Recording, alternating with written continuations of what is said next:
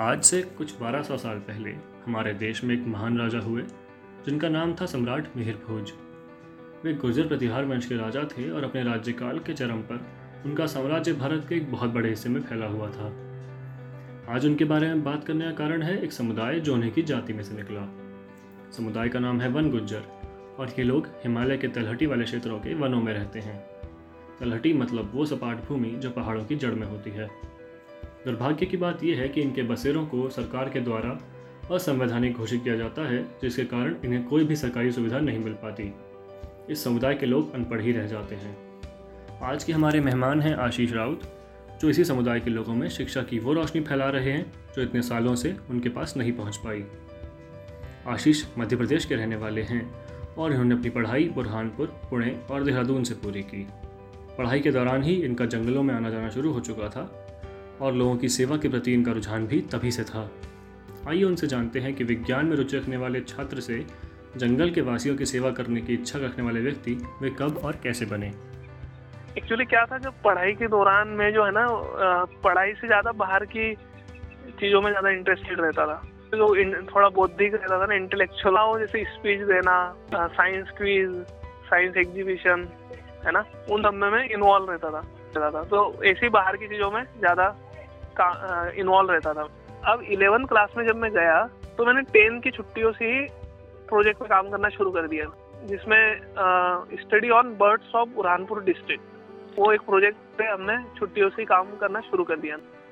Eleven में जब गए, तब हमने नेशनल चिल्ड्रन साइंस कांग्रेस में, उसमें हम गए डिस्ट्रिक्ट से स्टेट में गए स्टेट से नेशनल और उसमें मज़ा आने लगा। और इसी बीच मैंने एक शायद जल्दबाजी में मैंने एक निर्णय ये भी ले लिया कि मुझे अब आगे जाके ऑर्निथोलॉजिस्ट बनना है। क्योंकि हमने एक बर्ड बर्ड्स के ऊपर प्रोजेक्ट बनाया बर्ड्स के ऊपर अच्छा नॉलेज भी हो गया था। इसी तरह फिर ट्वेल्थ क्लास में निर्णय ये लिया कि मुझे ऑर्निथोलॉजिस्ट बनना है। फिर एक कॉलेज ढूँढने मैं, पुणे में फर्ग्यूसन कॉलेज में पढ़ने गया। हाँ पहली बार ऐसा हुआ कि हमारी फैमिली से कोई बाहर गया, वो भी पुणे में गया, है ना? तो तो इस सब क्या हुआ? इस, इन सब के बीच बहुत सारी चीज़ें हुई। एक तो मेरे ऊपर प्रेशर आया है ना? कि अब अब तो ज़िम्मेदारी आ गई है अब तो कुछ करके दिखाना पड़ेगा। दूसरा क्या हुआ कि हम बहुत ही एक रूरल बैकग्राउंड के थे शहर भी कोई बड़ा नहीं था। पुणे में जाके वो जो और एफसी का जो माहौल देखा उससे एक वो एक इन्फेरिटी कॉम्प्लेक्स आ गया कि भाई ये सब तो बड़े बड़े हम शहर के छोटे लोग हैं गाँव के। तो कैसे होगा? है ना? तो इन सब में एक प्रेशर डेवलप हो गया। काफ़ी अपने अपने में रहने लगा मैं चुपचाप। उस तरीके से ये हुआ। फिर उस बीच क्या हुआ कि मैं जंगलों में जाता था बर्ड्स देखने। इस बीच एक पैरेलली एक प्रोसेस ये चल रही थी दिमाग में कि मैं जंगल जाता था वहाँ जब आदिवासियों को देखता था तो एक क्वेश्चन उठता था कि मेरे बर्ड वॉचिंग करने से इन आदिवासियों को क्या फ़ायदा होगा? तो तब एक बायस डेवलप हो गया कि जो बर्ड वॉचिंग है अमीरों का काम है। इससे कुछ नहीं होने वाला। बड़े बड़े कैमरे चाहिए बड़े बड़े दूरबीन चाहिए और हम जैसे लोगों का ये काम नहीं है।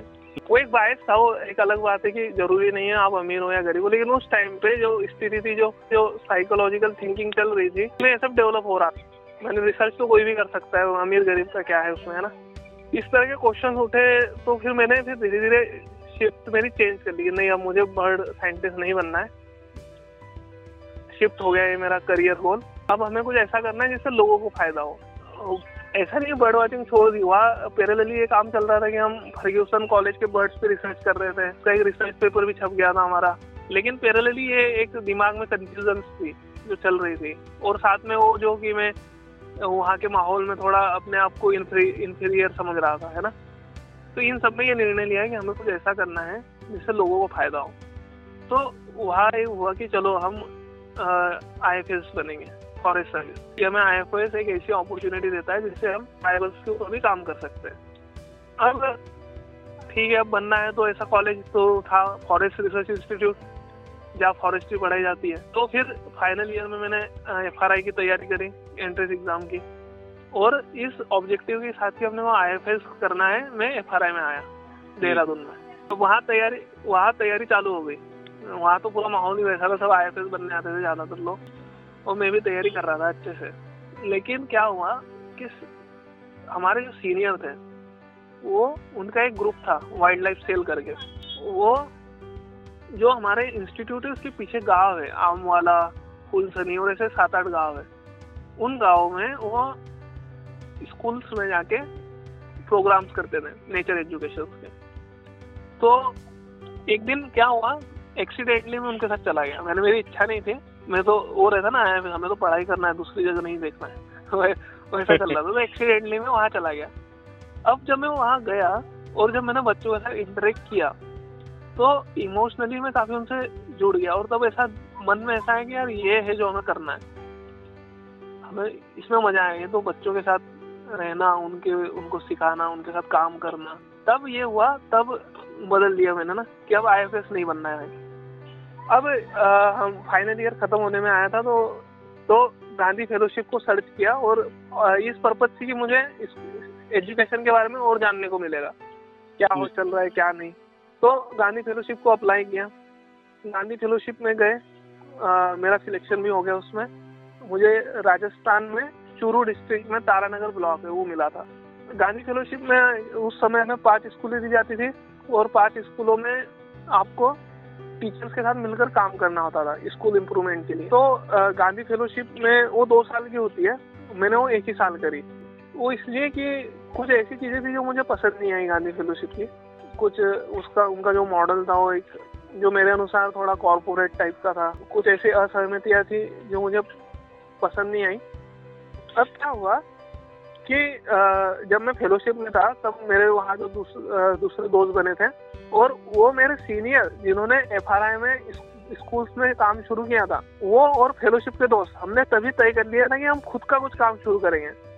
हम तीनों ने देहरादून में उन्हीं स्कूलों में, जो एफआरआई के पीछे है, वहाँ पर एनवायरमेंट एजुकेशन नाम से एक प्रोजेक्ट शुरू किया। इसका पर्पज वही था कि जो क्लासरूम में पढ़ाई हो रही है, उसको आउटसाइड एनवायरनमेंट से कनेक्ट किया जाए डेफिनेशन ना दे के डेफिनेशन बनाई जाए। इन सब ऑब्जेक्टिव के साथ हमने, और with the permission of education department director directorate of education elementary education की परमिशन के साथ हम लोगों ने देहरादून की ये आठ स्कूलों में, सात में इसमें एक और स्कूल जोड़ दी थी हमने, आठ में, आठ स्कूलों में हमने 2018 में काम शुरू किया। अब वो काम चला, छह सात महीने चला, लेकिन उसमें हमें काफ़ी दिक्कतें आने लगी। सा टीचर्स हमें सपोर्ट नहीं दे रहे थे ज़्यादा। हाँ क्योंकि जिस तरह का हम काम कर रहे थे वो डिमांड कर रहा था कि टीचर्स को थोड़ा ओपन रह के कुछ नए चीज़ को एक्सपेरिमेंट करना पड़ेगा। लेकिन वो ये क्वेश्चन उठाते कि यार, तुम हमें सिखाओगे। हमारी तो उम्र होगी तुम्हारी जितनी उम्र है, उतना हमारा एक्सपीरियंस है। तो इस तरीके के हमें थोड़ा प्रॉब्लम्स आने लगी तो जो हमारी टीम है वो थोड़ी टूट भी गई। इस वजह से वो जो दूसरे मेरे दोस्त थे वो चले गए अपने अपने। और उनकी एक और कारण था उनकी पारिवारिक स्थिति अभी अच्छी नहीं थी। तो इस वजह से उनको एक नौकरी की ज़रूरत थी। ये तो नौकरी नहीं थी ये तो थोड़ा स्ट्रगल वाला काम था। तो वो चले गए। मैं बच गया अकेला। अब क्या हुआ एक मेरा दोस्त है वन गुज्जर। उसका नाम है तोखीर आलम। और वो है तो वन गुज्जर लेकिन उसको कुछ ऐसे एक्सपोजर मिले जिसकी वजह से वो काफ़ी रिसर्चर्स के साथ रहा और इस वजह से वो वो बर्ड वाचिंग में काफ़ी बड़ा नाम है। उत्तराखंड में टॉप बर्डर है तोकिर तोकिर आलम और उसको सेंचुरी एशिया का नेचुरल यंग नेचुरल अवार्ड भी मिला हुआ है तो इससे मेरी दोस्ती तब हुई थी जब मैं एफ़ में पढ़ रहा था। वो बाहर से आए थे एफ़ में कुछ करने तो उसके साथ दोस्ती हुई थी। अब उसके साथ मैं डिस्कस करता था कि यार हमें ये दिक्कतें हो रही है टीचर्स हमें सपोर्ट नहीं करते है ना? उसने मुझे बोला कम से कम इन इलाकों में स्कूल्स है। हमारे यहाँ तो स्कूल भी नहीं है। मैंने बोला है तो हो ही नहीं सकता यार तुम कुछ भी बोल रहे हो। राइट टू एजुकेशन एक्ट आया हुआ है और तुम तो कौन से जमाने की बात कर रहे हो? तो वो बोला आओ मेरे यहाँ में दिखाता हूँ तुम्हें। तो फिर वो मुझे ले गया। नवंबर दो हज़ार अठारह में वो मुझे हरिद्वार डिस्ट्रिक्ट में गेंडी खाता नाम का गाँव है। नजीबाबाद तरफ़ रोड पर पड़ता है। वो ले गया मुझे वहाँ। और। साथ में वो मुझे जंगलों के गुज्जर डेरों में भी ले गया। मैंने देखा सही बात है यार ये तो। जी। सही में इन बस्तियों में कुछ नहीं है। एजुकेशन तो और हेल्थ भी नहीं, कुछ नहीं है ना? उसका बेसिक कारण यही है कि इन गाँव को ग्राम सभा बनाने का अधिकार नहीं है और उनके सेटलमेंट इलीगल सेटलमेंट कंसिडर किए जाते हैं। तो इस वजह से वो, उनको कोई राइट नहीं है वो सब करने। और ग्राम सभा नहीं है तो सरकार की कोई व्यवस्था नहीं आएँगे। तो फिर वहाँ से आइडिया निकला कि हम खुद अपना कुछ शुरू करते हैं इन लोगों की शिक्षा के लिए। ये तो बात हुई इस बारे में कि आशीष जी कैसे इस दिशा में आए। अब ये जानने की कोशिश करते हैं कि वो और उनकी संस्था इन लोगों के लिए क्या काम करते हैं। तो अभी हम दो लोग हो गए थे तो गिरोर में। बाकी मेरे दोस्त वो तो चले गए थे। अब हम दो थे। फिर नौ दिसंबर 2018 में हम गए एक गाँव में। हमने उनके सामने प्रपोजल रखा कि क्या आप अपने बच्चों को पढ़ाना चाहते हैं? अगर आप पढ़ाना चाहते हैं तो हम आपकी मदद करेंगे। लेकिन ये काम वन वे नहीं होना चाहिए। आप हम भी कोशिश करेंगे आप भी हमारी मदद करोगे। हम आपको एक यूथ आप हमको सिलेक्ट करके दीजिए। उसे ट्रेनिंग देना पढ़ाने का सामान देना और थोड़ा फाइनेंशियल सपोर्ट करना हमारी ज़िम्मेदारी।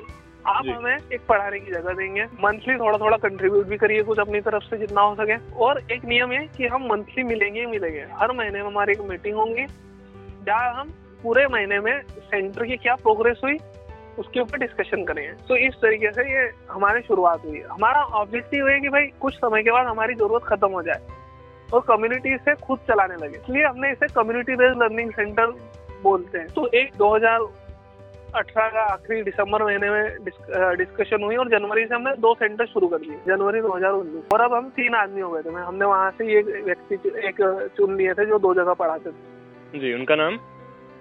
उनका नाम है इरशाद मोहम्मद इरशाद। फिर धीरे धीरे काम चला और अब जुलाई में हमने और दो सेंटर खोल दिए। शुरू हुआ और धीरे धीरे सेंटर बढ़े और अभी छह सेंटर है हमारे और उनमें एक सौ चालीस के आसपास बच्चे पढ़ते हैं। जैसे हमारे जो काम है उसको हम माई नाम से पुकारते हैं। एम ए डबल ई, माई। माई क्यों हमने नाम दिया? माई वन गुज्जर कम्युनिटी में एक ऐसा ऐसा पर्सन होता है जिसके ऊपर भैंसों की ज़िम्मेदारी होती है। भैंसों का दूध निकालने से लेकर उनकी दवाई करना, उनको चराना, उनकी देख रेख करना, सारी ज़िम्मेदारी उस पर है। जो गुज्जर कम्युनिटी डायरेक्टली भैंसों पर डिपेंडेंट है, वो इनडायरेक्टली माई पर डिपेंडेंट है। तो माई बैकबोन है Van Gujjar community changing circumstances और चेंजिंग सिचुएशंस में हम माई के रोल को बदलता हुआ देख रहे हैं। अब माई हमारे लिए हर वो युवा है जो समाज के लिए काम करेगा जो उनकी शिक्षा और उनकी स्वास्थ्य की मुद्दों को उठाएगा जो उनके ऊपर काम करेगा वो माई है है ना? इसलिए हाँ हमने ये नाम देखा और ये नाम भी हमारी टीम ने तय किया। मैंने मुझे तो इतना नॉलेज नहीं था कि माई रहता है वैसा हमारी जो टीम है अभी जो एट प्रेजेंट इसमें पाँच वन गुच्छर ही है और मैं छठवा हूँ। तो हमारी छह लोगों की टीम में पाँच लोग यही है और मैं बाहर का एक बाहर का हूँ। तो माई इस तरह से नाम दिया और हाँ, अभी अब एक और प्रोजेक्ट पे हम काम कर रहे हैं जिसमें हम जो गुजरी लैंग्वेज है, उसको डॉक्यूमेंट करने का प्रोजेक्ट भी हम काम कर रहे हैं। इसमें माई नाम का एक यूट्यूब चैनल भी हमारा। और हमारा जो पढ़ाने वाला काम है, उसकी भी कुछ हमने, हमारे कुछ प्रिंसिपल है। उसमें एक है नंबर एक, कि एक्टिविटी बेस्ड लर्निंग करेंगे हम। एक्टिविटी बेस्ड लर्निंग मैंने, कि teacher will not act as a guru rather he or she will act as a facilitator where children and teacher both are learning from each other यहाँ one way learning नहीं हो रही three way learning है। Teacher teacher children children children and children teacher तो ये हमारे और activity based learning rote learning ना होके एक्टिविटी बेस्ड लर्निंग नंबर दूसरा ये है कि हमें बच्चों के पैटर्न तोड़ने हैं। हम अगर उन्हें खड़ा जोड़ देते हैं और वो खड़ा जोड़ कर रहे हैं अब एकदम से हम उन्हें आड़ा जोड़ दे दे तो कंफ्यूज हो जाता है। तो वो पैटर्न जमने नहीं चाहिए उन्हें कंटिन्यूसली तोड़ते रहो। खड़ा दो आड़ा दो ये पैटर्न तोड़ना है। नंबर तीन कॉन्सेप्चुअल अंडरस्टैंडिंग को डेवलप करना कि जैसे ज़ीरो है तो ज़ीरो क्या है? अगर एक हाँ। छह साल के बच्चे को हम ज़ीरो का कार्ड देते और बोलते इस पे जितना लिखा हुआ है उसने कंकड़ बाहर से लिखा तो वो क्या करते हैं कि गोल गोल कंकड़ ढूंढ के लाते हैं। लेकिन उसको बोलते हैं कि ज़ीरो के पीछे बिंदी बनी हुई है हमारे कार्ड में। कितनी बिंदी बनी हुई है? उतने ले आ तो उसमें एक भी नहीं है वो खाली हाथ आता है। ज़ीरो की कॉन्सेप्ट डेवलप होती है। तो हाँ एक तो एक्टिविटी बेस्ड लर्निंग दूसरा कॉन्सेप्चुअल अंडरस्टैंडिंग डेवलप करना तीसरा पैटर्न्स को तोड़ना और एक है कि जो मज़ेदार बनाए रखना है रुचिकर और मज़ेदार बनाए रखना है। उबाऊ पर नहीं आना तभी ये सब चीज़ें हो सकती है। बच्चा जो है और अच्छे से उसमें इन्वॉल्व हो सकता है। तो इस तरीके से चल रहा है काम। ये सब सुनने में तो अच्छा है अनुपम लेकिन ज़मीन पे ना बहुत सारी चैलेंजेस आ रहे हैं। जो पढ़ाते हैं वो एक अलग माहौल से आए। उन्हें ये सिखाना कि भाई हाँ। तुम गुरु नहीं हो तुम फैसिलिटेटर हो। एक बड़ी चैलेंज है। नहीं यार ऐसा तो हम तो बड़े हैं। तो ये धीरे धीरे होता है ना। और इन सब प्रक्रियाओं में जब वो यूथ भी जाता है वो वो खुद में भी डेवलपमेंट करता है ना। इस तरीके से सोच रहे हैं। जो सोचा है कुछ हो रहा है कुछ नहीं हो रहा है कुछ होगा आगे। देखते धीरे धीरे होगा है ना?